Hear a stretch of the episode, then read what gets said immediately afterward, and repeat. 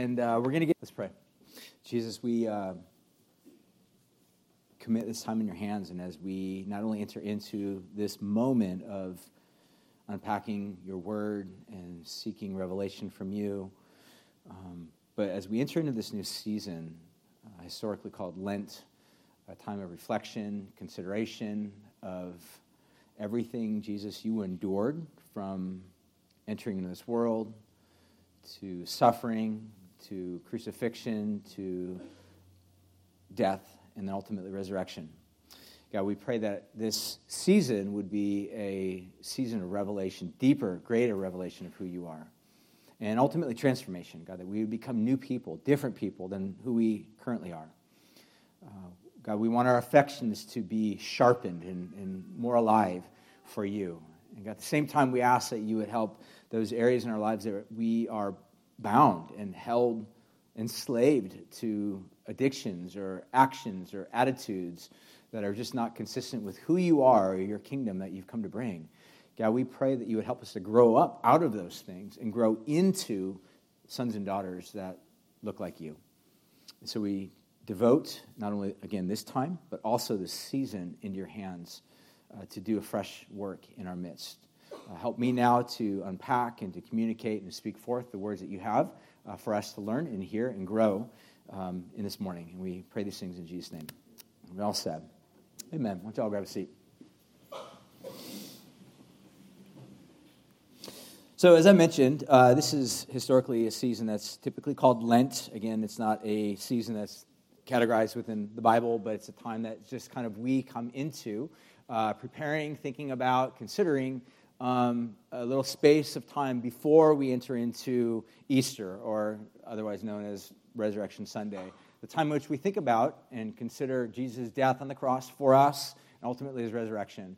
Um, which, by the way, this, we, we actually have little mini um, Easters every single week. It's one of the reasons why, if you maybe didn't know this, why we meet on a Sunday morning every single week. Because Jesus rose again the first day of the week. It's a way of reminding us, re anchoring us, uh, restoring us into the, the story that we belong. Um, why? Why is that important? Uh, it's important because we have a, a constant stream, uh, flow of propaganda that is, is, has nothing to do with the gospel, has nothing to do with Jesus, constantly flooding into our ears and our eyes and our senses from every angle. Um, and it, it's super easy to drift from the story, from the plot line of the gospel. And this is our way of re anchoring ourselves into the plot line of, of who God is and what God's called us to be and how He calls us to live. So, um, this is the season, again, like I mentioned, as we move into this, moving up to Easter Sunday. So, begin to pray about that. Begin to ask God what He wants to speak to you uh, in your, your life in this season of time. I, I truly believe, um, my, my hope and my prayer is that this would be a season of renewal and, and hope for us where God just makes himself even more real to us than like ever before. Um, we need these moments because, again, um, just out of curiosity, as we move into this new little series, I, I want to ask, just out of curiosity, how many of you have heard about or are somewhat familiar with the story of Jesus' death and resurrection? Raise your hand. You've, you've ever heard of it, right? Raise your hand. Right? Anybody like not ever heard of this? Okay, I didn't think so. The, the reason why I ask that is kind of a little bit of a case study is every one of you that raise your hand, which is 100% of you, are in grave danger, uh, pun intended, um, of, of somehow missing this story because of overfamiliarity. We become overly familiar with the story, and it loses its, its power and its potency. Um, one of the key ways you can identify that in your life is you hear the story of Jesus' death, resurrection, and you just see through it, becomes opaque, has no power, no potency, no transformational effect upon your life, that's, that's, that should be a warning sign for all of us to just step back and realize, Jesus, help me. Because I, I want to I wanna live into the story. I want it to become something that reorients and reframes and shocks me out of my sinful ways and my proclivities and reorients me according to your ways and according to your purposes. And, and so, my hope, my prayer for you guys, specifically for us as a church family, that, that this season would become transformational for all of us in, in, this, in this journey uh, to the cross and then ultimately to an empty grave, which is, which is pretty rad. So, that being said, what I want to do right now is I want to begin to just jump in and take a look at this. Now, um, this whole series that we're looking at, we're basically calling Seven Words from the Cross, are a series of seven phrases or statements or words that Jesus speaks just prior to his death. Um, again, a little bit of backstory. We, we know that up until this point in the story of Jesus' life, now again, we've kind of like jumped over the majority of Jesus' life and we're just focusing on the last few hours of Jesus' life on the earth prior to his resurrection um, over the next seven weeks. So, over the next seven weeks, we're going to be looking at each phrase, kind of in its context and understanding that. So, to understand how we got here, is the life of Jesus was one for you know the past 32 plus 33 years. Uh, he was doing ministry, really only for about three year period of time, but uh, he was helping people, doing good. If you know anything about the story of Jesus, you know that it begins in obscurity. He's born in a manger. You guys know all the backstory there. And then uh, he begins to kind of come out uh, in terms of doing his ministry, helping people. Jesus was not only teaching important truths about God, about the kingdom of God that's beginning to come and undermine the kingdoms that are already in place, which would have been Herod, if you're familiar with history, or Caesar uh, of Rome, or even Caiaphas, who was kind of the religious leader. Um, he was a very secularized type of a, of a Jewish guy that kind of ran the entire institution called the temple. All of these things were kind of paganized. They became very far from the heart of God. And Jesus is saying, I'm launching a new kingdom, and I'm inviting anybody who's broken or messed up or ruined or maimed or on the outskirts of anything or in the obscurity or in the margins or alienated or feeling lost or broken or just unaccepted. I'm inviting you to come be part of this, this whole shindig that I'm, I'm beginning. He, he likens it to like a, like a party. He says it's like a party that's thrown for all the wrong people.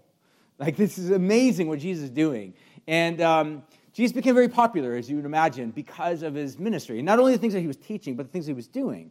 Because uh, we see many stories. Like that's what the gospel accounts are, like Matthew, Mark, Luke, and John. If you're familiar with those, they tell the stories of what Jesus not only taught, but also what he did.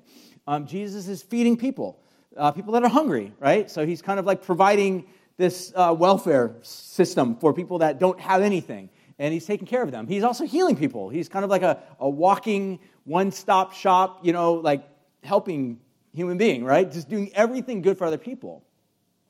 Jesus is uh, also forgiving people of their sin, um, which, is, which is shocking because nobody else in the entire Bible does this. Jesus does. Nobody else in the entire world actually did this, right? This is one of the things that makes Jesus really distinct from every other teacher. Um, good teachers are, are different than, than someone that goes around like Jesus and says, hey, by the way, your sins are forgiven. So, with those phrases like that that Jesus said, actually began to really get him in trouble with the religious system. For one reason, at least alone, was you had a religious system that was in Jerusalem, and um, they kind of owned and sort of operated this entire uh, mega temple, right, on the Temple Mount. And they had this whole system uh, set in place. So if you were a Jew, you didn't have a lot of money, and you needed forgiveness of sin, you needed to have things healed in your life, uh, you would pay uh, large sums of money to go and get your sacrifice, and then you bring it to the priest, and the priest would then announce over you, forgiven before God. Uh, you remember the story. Jesus goes in the Temple Mount, and he kind of casts out all the money changers, and he's kind of fighting for the poor and the neglected and the forgotten. It's one of the reasons why we love Jesus. Um, but we see even within that context, Jesus is going around not on the Temple Mount, in other places in obscurity, and he's like, hey, by the way, you're forgiven of your sin. Do you realize what Jesus is doing? He's not just like making announcements, he's also saying, you don't need to go to the temple. I've come to replace that whole thing.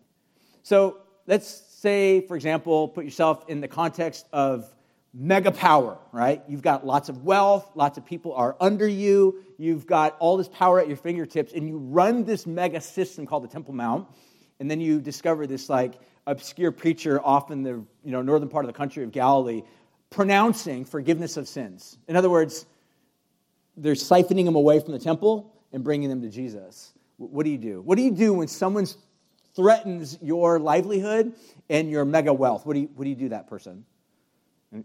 No, uh, any guesses? You kill them, right? Right? That's what you do. You just kill, in case you're wondering. Like, you kill people. Like, that's, that's what happens. Now, if you don't have the power to kill, or you're too afraid of the consequences of killing, meaning going to jail, you, you do what everybody else in modern California, America, we do. We, we, we, we assassinate someone by way of public opinion. Right? That's what we do. We just, we just kill someone. So if they pose a threat, that's what they did to Jesus. So here's Jesus, who literally gives himself over to the system, the, the machine itself, and he allows himself to be ground by the machine willingly. This is what we just read. He's on the cross, in the jaws of the big mechanical monster that's about to grind him. And in the jaws of the monster, Jesus prays, Father, forgive them. They don't know what they're doing. I want you to just feel that. These are the last words of Jesus. So let's pause real quick. If you knew, I'm going to get a little morbid here, uh, carry on in that like trajectory. Uh, if you knew by four o'clock this afternoon you're going to die, right? Um, like what, what would you do you, you know you're going to die? You'd probably get some things in order, relationships that are out of whack or messed up or broken. You do what you can to sit down with that person and be like, hey, listen, we got to work this out. I'm going I'm to die at four o'clock, and I, I, I, don't. Or you sit down with your son or your daughter or someone that you know that it's, it's all going to come to this closure, and you're going to sit down with them and you're going to tell them probably the most important things that you can summarize in your life to impart to them. Right? Jesus knows he's going to die.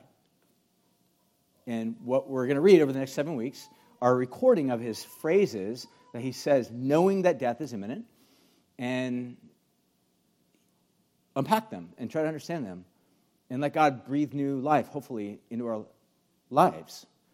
And hopefully become renewed by these phrases and these words. So I thought it'd be kind of fun just think about some other words of other famous people um, just prior to their death. So I kind of did a little Google search and found some of them.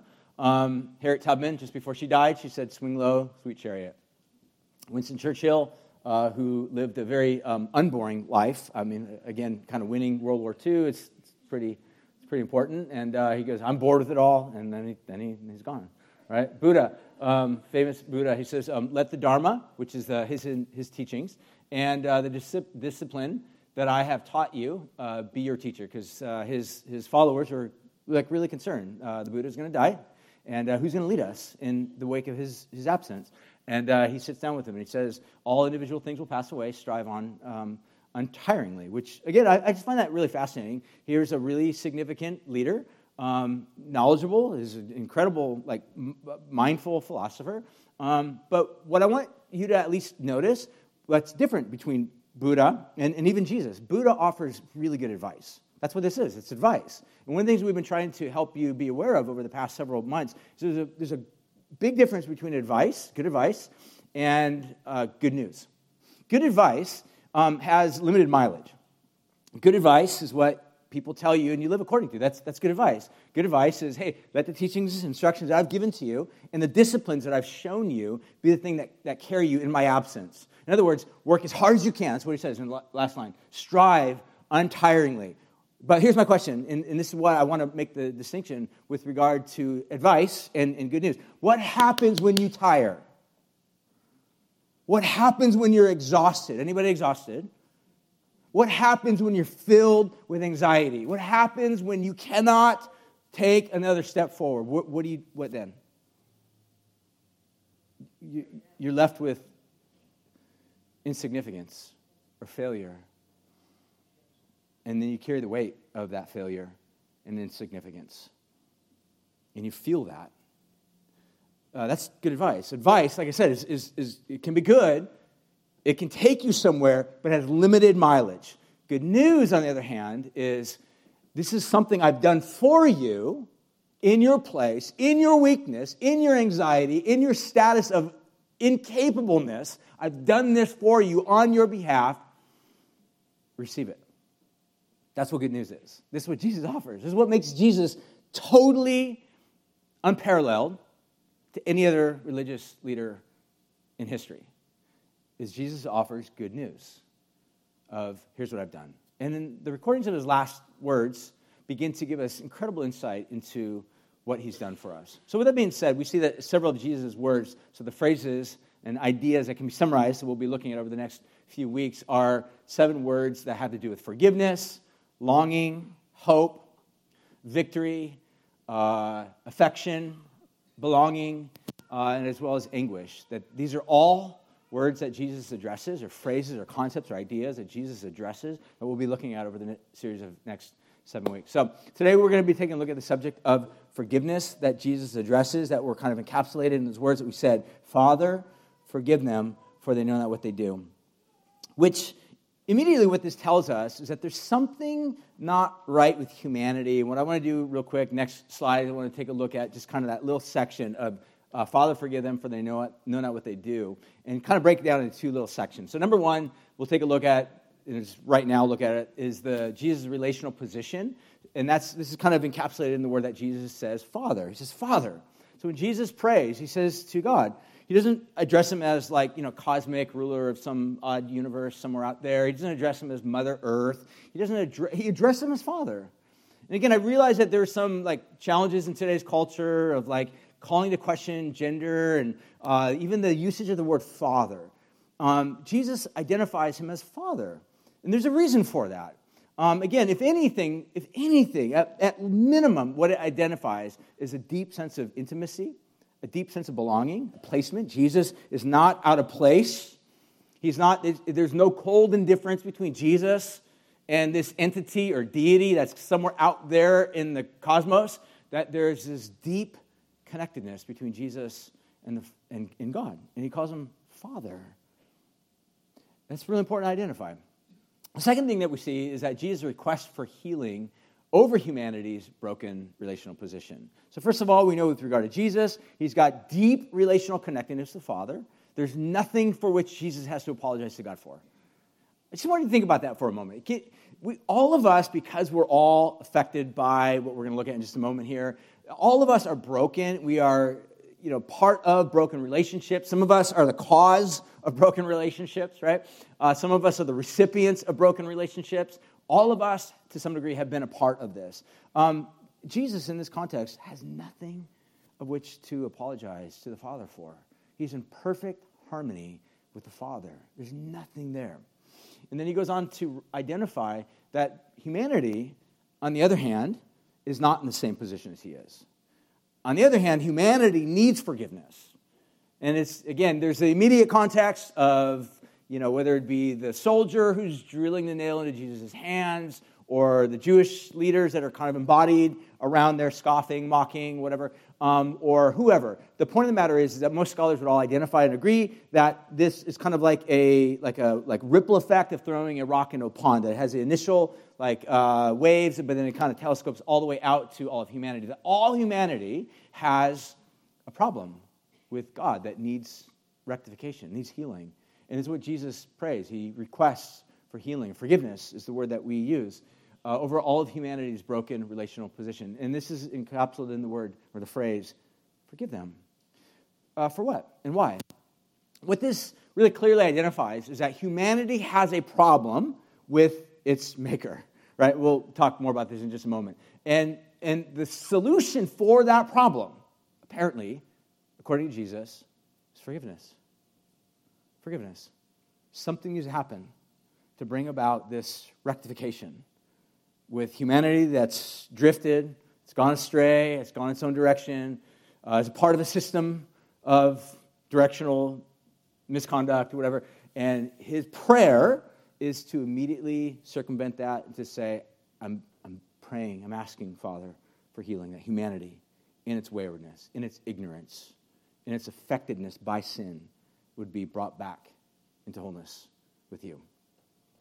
So, with that being said, we have to actually kind of ask the question why? Why and what has happened to humanity that has kind of caused this? And the, the word that we'll look at now is just the word that many of us don't really like to talk about, and it has, and I would even say, has varying degrees of baggage attached to it. It's the word sin. All right, and we'll talk more about that in a moment. But before we do, is I'm just going to let the Bible Project people do a really good job at explaining. I don't know, four minutes or three minutes or however long it is, um, a biblical construct of what sin is. Because I'm going to presuppose that most of us, uh, in fact, I would say that all of us, we know we've heard the phrase sin used before, right? We, to some degree, at least have some version or idea of what we think sin is. Uh, I'm going to suggest to you that mostly, many of us have what I would describe as a caricatured version of what sin is, and I'll, I'll, I'll try to point that out to you in just a moment here. But what I want to do is at least reorient our minds to think about this terminology of sin in the context of, of how the Bible, when it speaks of the word sin, how does the Bible think about sin um, when it talks about the word sin? So here we go. Roll it. Most people assume the Bible has a lot to say about how messed up humans are, and that's true. It's also true that the Bible's vocabulary about this topic sounds odd to modern people, using words like sin, iniquity, or transgression. And so the Bible's perspective on the human condition is often ignored or treated as ancient and backwards, this is really unfortunate. Because through these words, the biblical authors are offering us a deeply profound diagnosis of human nature. Iniquity describes behavior that's crooked, while transgression refers to breaking trust. And sin? This is actually the most common of these bad words in the Bible, so let's focus on it for a few minutes. Sin translates the Hebrew word chata and the Greek word hamartia. The most basic meaning of sin isn't religious at all. Chata simply means to fail or miss the goal. Like when the Israelite tribe of Benjamin trained a small army of slingshot experts, they could sling a stone at a hair and not chata, that is, fail or miss. Or there's a biblical proverb that warns against making hasty decisions because you're likely to chata your way, miss your destination. So in the Bible, sin is a failure to fulfill a goal. But what's the goal? Well, on page one of the Bible, we learn that every human is an image of God, a sacred being who represents the Creator and is worthy of respect. And so, in this way of seeing the world, sin is a failure to love God and others by not treating them with the honor they deserve. You can see this idea in the famous code of conduct given to the Israelites, the Ten Commandments. Half of them identify ways you can fail at loving God, and the other half name ways you can fail at loving people. And the fact that both kinds of failure are combined shows that failing to honor God is deeply connected to failing to honor people. This is why in the Bible, sin against people is sin against God. Like when Joseph refuses to sleep with the wife of Potiphar, he says, How could I sin against God? In Joseph's mind, failing to honor a human made in God's image is a failure to love God. And so, sin is a failure to be truly human. But there's more. A fascinating thing about sin in the Bible is that most of the time that people are failing, they either don't know it or even worse, they think they're succeeding. Like when Pharaoh wants to build Egypt's economy and protect national security, in his mind, this justifies enslaving the Israelites. He thinks it's good, and he's totally unaware that it's an epic fail. Or when King Saul is chasing David around the wilderness trying to kill him, he thought he was bringing a criminal to justice until he realizes he's the corrupt one. And he says, I have sinned. I am the failure. So sin is about more than just doing bad things. It describes how we easily deceive ourselves and spin illusions to redefine our bad decisions as good ones. So, why are humans such bad judges between moral failure and success? Well, the first appearance of the word sin in the Bible offers an insight. There are these two brothers, Cain and Abel. Their parents had just given in to this beastly temptation to redefine good and evil by their own wisdom, and now Cain is faced with a similar choice. He's jealous and angry that God has favored his brother, and so God warns him if you don't choose what is good, Chata is crouching at the door, it wants you. But you can rule over it. So in these stories, Sin, or moral failure, is depicted as this wild, hungry animal that wants to consume humans. And we know how that story ends. The Bible is trying to tell us that failed human behavior, our tendency towards self deception, it runs deep. It's rooted in our desires and selfish urges that compel us to act for our own benefit at the expense of others. And it leads to this chain reaction of relational breakdown. This is why in the New Testament, the Apostle Paul describes hamartia as a power or a force that rules humans. In his words, we are slaves to sin. He even says sin lives in us, so that the things I don't want to do, that's what I do.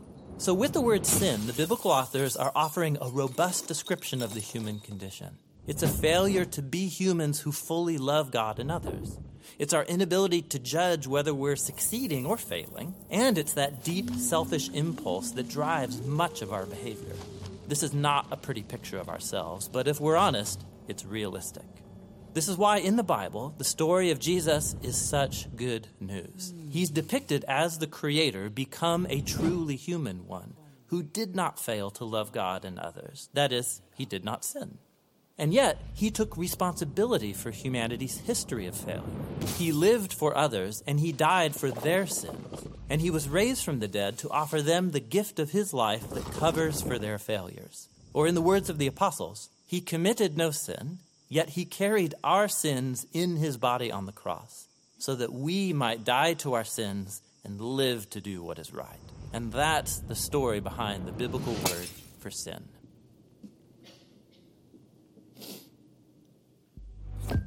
So I want to talk real quick, again, addressing some caricatures of sin. So uh, we can think of it this way. Again, why this is important is because, like I said, I think in our culture, when we talk about sin, we talk about maybe some form of caricature. Why does this matter? Because let's say, for example, if you know you go down to Pismo Beach and you're there walking down the pier, there's that you know dude out there. He's like doodling your face. You sit down, he draws a photo of you, and you look at it. Everyone else is laughing, and you're just you're like humiliated because your nose is really big and your ears are large, and everyone else laughs at it because they think, oh my gosh, it's they spot on. And in your mind, you're like, that's not spot on. I definitely don't have that big a nose. I don't look that ugly. Um, and, and you're offended by that because it's not an accurate depiction of you. And I think we do the same thing with the word sin all the time. We don't present an accurate depiction of this, or we create some form of a depiction of it that's highly uh, uh, you know, distorted, that does not pay honor to God or even to the words that God chooses to use in what we would describe as uh, his, his, uh, his God breathed text. So, with that being said, here's some ways in which sin is caricatured. Sin is caricatured when it's individualized to only represent personal misdeeds, failures, and actions. I think this is one of the biggest caricatures when we only reduce sin to just down to what you do or don't do, right? Uh, meaning you did X, Y, and Z, therefore you sin, you are a sinner, therefore that's it. That, that's not inaccurate, but it's not the whole story. So it's just a caricature. So, or sin is, a car- sin is caricatured when it's weaponized uh, in order to condescend others. And we see this a lot of times. Religious people love to do this. They kind of weaponize it. So they pick a particular pet sin that they particularly really hate, and they kind of get their little tribe and team together, and they all wear the same jerseys, and they figure out who has not dressed like us and act like us or think like us, and therefore we're going to weaponize our Bibles to attack them. And this is, it's a caricature. It's taking sin and picking and choosing which ones that we particularly um, don't struggle with and attack those that are not like us. So uh, the third one is when it's categorized by self righteous individuals to justify themselves to condemn others. So very similar to weaponizing. But again, is the idea of that somewhere along the way, someone is doing the categorizing. Right? Did you ever notice that? It's some human being that's like, I'm going to categorize, I'm going to put this sin at the very highest top of the level. We're going to make this the main point of you know, alienating and attacking everybody else, and the other sins at the very bottom. We, every group does this, by the way. This is not just a religious right thing. This is also anybody that, that chooses, picks and chooses these types of things. This is the problem because it's a caricature. So, what, what is sin? This is where I want to kind of give you some bullet points of kind of the summary of the video. Next slide. Um, sin is, if I can put it into bullets. Uh, next slide, please. Coming up. There we go. So, sin, you can think of it as this way three P's for you to think about it. Number one, sin as participation in doing what is wrong. So, yes, it does involve you as an individual doing something wrong and or omitting something good. We actually have a law in America. I don't know if you know this or not. It's called the Good Samaritan Law. Did you know that? So if you see someone walking on the street and they kind of fall down and they start going into cardiac arrest or whatever, you just walk by, you're like drinking your little latte, or you're like texting because you didn't even know um, that they actually are like having a seizure in the middle of the street because you're on your phone texting. Um, um, you can actually pay a, a, fine for that or you know, be charged with that. It's called the Good Samaritan Law. You, you, you saw somebody doing something that was life threatening and you, and you turned the other way. You weren't being a good Samaritan. Um, um, so participation in doing something that's wrong and or omitting something that's good. Uh, sin as not only participation, but also a power. So I think in many evangelical circles, it gets limited to only number one participation in doing wrong or omission of what is good. Okay? Um, but sin is bigger than that. It's bigger than just doing something or not doing something. It's also a power, the way the New Testament describes it, of which humanity is enslaved by. Um, we have a word that we use in modern circles of um, addiction. It's very similar to this. Have you ever sat back and kind of like examined yourself in like a moment of transparency and are like, why do I do that? Why do I act this way? Why do I talk this way? Why do I do the things that I do? Why, do, why am I not able to walk away from certain things or not do the good that I really think I know is right? Why? Um, the answer might actually be found that you are a slave to something. A slave to something. Um, this is power. This is the power that it wields over you. You need deliverance. You need something beyond you that has the power to leverage you out of your enslavement. This is what Jesus comes to do. And again, this, uh, this is where advice doesn't help you. Advice requires motivation, it requires good disciplines. Again, re- advice is not bad, it's good, but it's limited mileage. What we need is good news to have someone to come along and say, lift us out of this whole situation. Uh, if you don't believe me, uh, I'll, I'll, give you a case study or something that you can do on your own, right? Um, you, can, you can actually try this at home. Next time your phone pings, right, whether it's a text or a, you know, uh, whatever sound your phone makes because your Instagram is pinging you, um, I, I'm, I'm encouraging you, right? This is not a law. I'm encouraging you do not look at it, do not pick up your phone, do not touch your phone for 24 hours. Some Somebody be like, oh my gosh, like I can't live. You are addicted. You are under the power. Now, that's kind of a funny one. You're not going to die or go to hell over that, maybe not. But the point of the matter is, the point of the matter is that, that that's kind of a good example. Like what you will do if you are enslaved to that is you may be that jerk that's standing in line at Trader Joe's who can't even look the clerk in the eyes because you're so darn important, you all got to look at your phone. You're like, he's pretty offensive whatever. But the point that I make is this it's a power. It's a power that maybe you are controlled by, that maybe Jesus wants to deliver you from. It's a power that you're powerless to walk away from and to say no to. It's a power. Sin is not just an action or a misdeed or a failure to do something that's good. It's a power that you constantly cave into and surrender to. Thirdly, is we see it's a presence. One scholar describes it as a contagion, right? Like a disease, right? We're living in the world right now and we have the coronavirus, whatever the technical term of it is. You know, a lot of people are kind of living under the fear of that. It's a contagion that all humanity has been infected by. And it's not just like victimized status, like somehow some, I got infected by this disease called sin. No, we play into it. We also infect others. It's a contagion. So it's a participation, power, and a presence that our only hope is deliverance.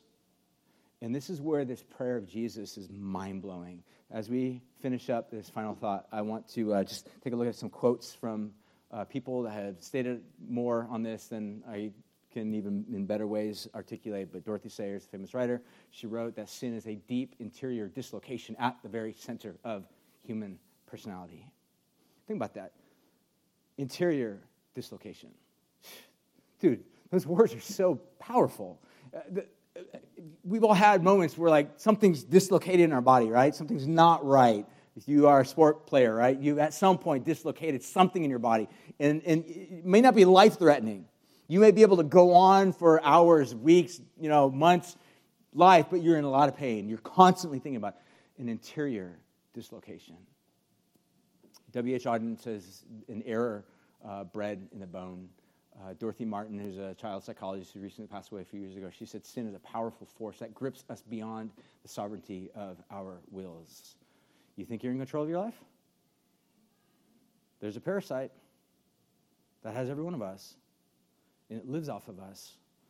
I'm not trying to sound weird or conspiratorial. It's, it's a fact. It's what the Bible would describe as this power, this contagion of sin that manipulates and forces and lies to us and propagandizes our lives and thoughts about God and who we are and how we should treat other people or mistreat other people. It, it's this thing that is at the very core and hijacks the sovereignty of our wills. And one author whom I love a lot, her name is Fleming Rutledge, who wrote this book that I've just kind of been reading yearly. It's a really thick big book, but it's so good on the crucifixion. She says this sin, theologically understood, shapes our personalities in harmful ways. So listen carefully if any of these shoes fit, making us perfectionists, procrastinators, deceivers, abusers, addicts, schemers, bullies, fanatics, adulterers, and all the other manifestations that afflict the human species from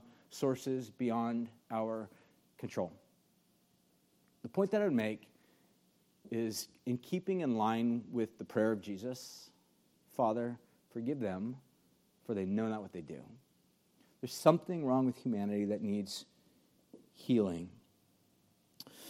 Lastly, I want to focus on the last little slide here and think about a little bit of Jesus' mission and again bring us back to the very beginning of the text itself that the healing of humanity's broken relational position is ultimately forgiveness. That Jesus seems to believe in his prayer that the way forward is not somehow better education or more self help or another seminar or more uh, motivation or more picking yourself up by your own bootstraps and advancing. It, that Jesus seems to suggest that the way forward is forgiveness. Now, I don't know how that resonates with you because we all live in varying degrees of deep, fractured, broken relationships. And the way forward is forgiveness. The way forward, Jesus is recognizing for humanity, is to have this rift that's between human beings and God, and the hemorrhaging that's kind of been caused as a result of that to be healed. Um, it's important to note that from Jesus' ministry and his life and the things that he says and things that he does, uh, he's, a, he's a deeply biblical person, meaning he was living within the Bible story. He was very, very familiar with the framework. Each one of us, you know, most of us are, are, Americans here. I don't want to presuppose everybody is, but most of us are Americans here, which means we have a backstory which we live according to, which says you know, you're free, you can do anything you want, act any way that you want. That's not the story that Jesus lived according to. He was an American, by the way. Some of you are like, shocking. Like, I thought he was. Nope, nope, not. And he wasn't even white, by the way. Like, I thought he was white and long hair, man bun. He was like cool hippie guy. No, he was actually like Middle Eastern, dark skin. But the point of the matter is, back on track, is that Jesus lived according to this biblical story. And one of the biblical narratives that Jesus was deeply familiar with was this uh, story, the backstory, that Jesus' mission presupposes three fun fundamental premises uh, from this biblical story. Number one, the fall. He recognized that humanity, um, in the context of Adam and Eve, the kind of prototypical human beings, they made this uh, collective decision that we will decide for ourselves our own fate. Rather than allow the Father, who loves us, who gave himself for us, who walks with us in the garden, um, who gave us all things, we will decide our own fate. We will choose to eat from whatever tree that we choose to eat from. Uh, but then the second thing that led to kind of all humanity's solidarity. So it wasn't just like Adam and Eve and like the rest of humanity, like, oh, we're so righteous and they blew it and we stand with God. Mm, it'd be awesome if that was the case. It wasn't the case. We are all standing in solidarity, meaning we are all crippled by the contagion. And then, thirdly, this cosmic struggle between the forces of sin, evil, and death. And I love this the unconquerable, if I could even add a word to that, the lovingly unconquerable purposes of God. So I don't know how you think about this, but this is the story which Jesus lived. And we see finally in the New Testament kind of the unpacking of this. In the next slide, I want to just wrap it up with some final passages. I'm going to read through these real quickly. If you want, you could uh, either text me later and I'd be happy to get you the slides, or you can just take photos of them and whatnot. But I want to talk a little bit briefly about this kind of malady slash remedy, because the malady obviously is sin, brokenness, and rebellion. Uh, but the remedy Jesus is saying is, is, forgiveness. Father, forgive them. And the whole entire Bible, I don't, I don't know how you think about God, but what I want you to think about is every New Testament writer says the same thing that man's, humanity's greatest need is to be made right with God and be made right with other people we, we, we might take offense to that. It might be like, I'd rather have a God that kind of just caters to me. Well, really, what we're saying is that I, I want the position of Adam and Eve, which, again, talk about limited mileage, led to death. or the path that Jesus is offering, and he says, This is the way forward forgiveness. L- listen to how every New Testament, uh, at least the New Testament authors I'm going to read, um, interweave this twofold reality of sin and forgiveness together. Uh, Matthew uh, chapter 1, uh, very first book in the New Testament, starts off like this Mary shall bear a son, uh, and you, Joseph, shall call his name Jesus, for he will save his people from their sins. So, so right there, in the very, very opening lines of the entire biblical revelation of Jesus, is that whoever Jesus is, whoever he is, no matter what you think of him, great teacher, kind of quasi hippie, progressive liberal, you know, a guy who's going to help, you know, reframe humanity, whatever he is, he will save their people from their sin.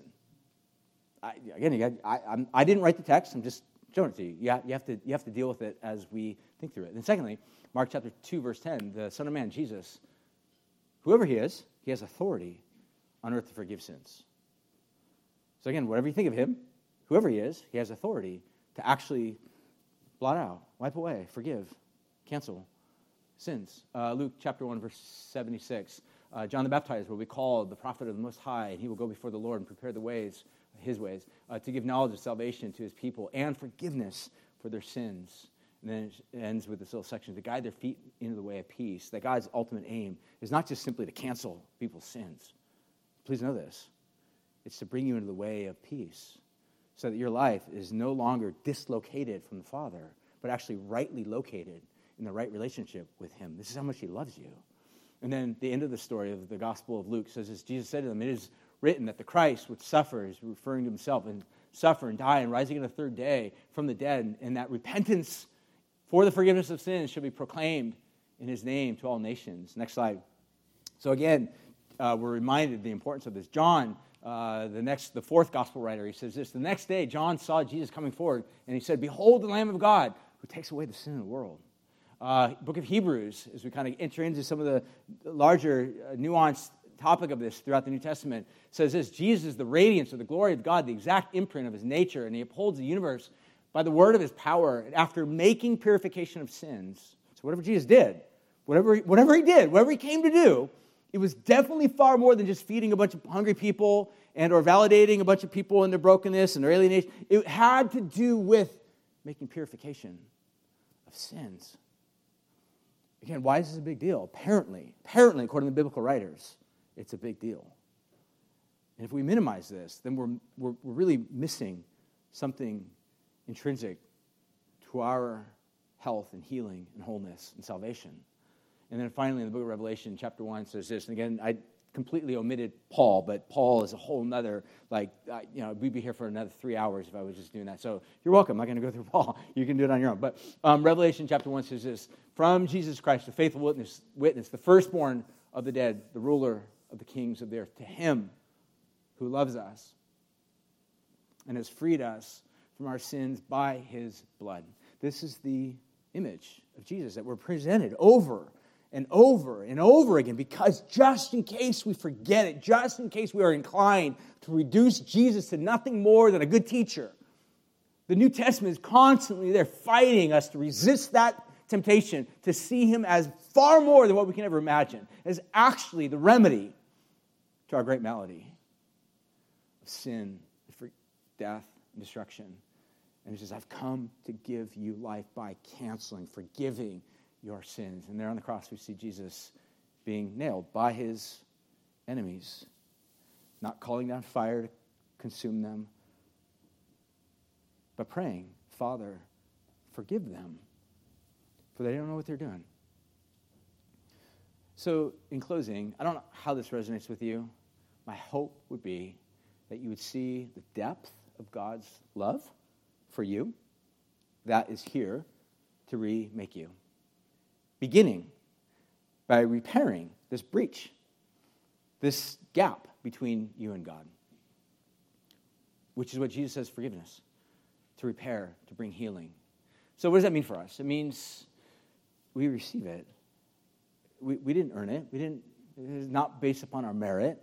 This is not us, you know, striving as hard as we can to get God's attention. This is us doing something so in line with the contagion that we are all infected by in not stopping the unstoppable love of God to forgive us.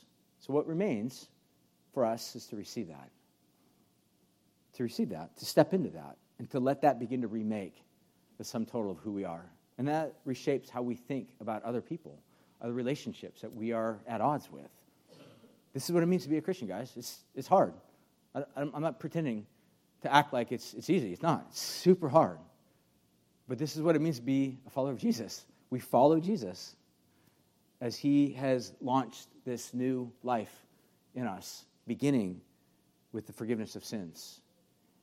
So some of us have some relationships that are just totally out of rye.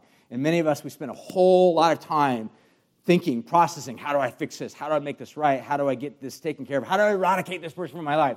I would suggest you, rather than spending all this energy exhausting your efforts trying to figure that out, do one thing sit and soak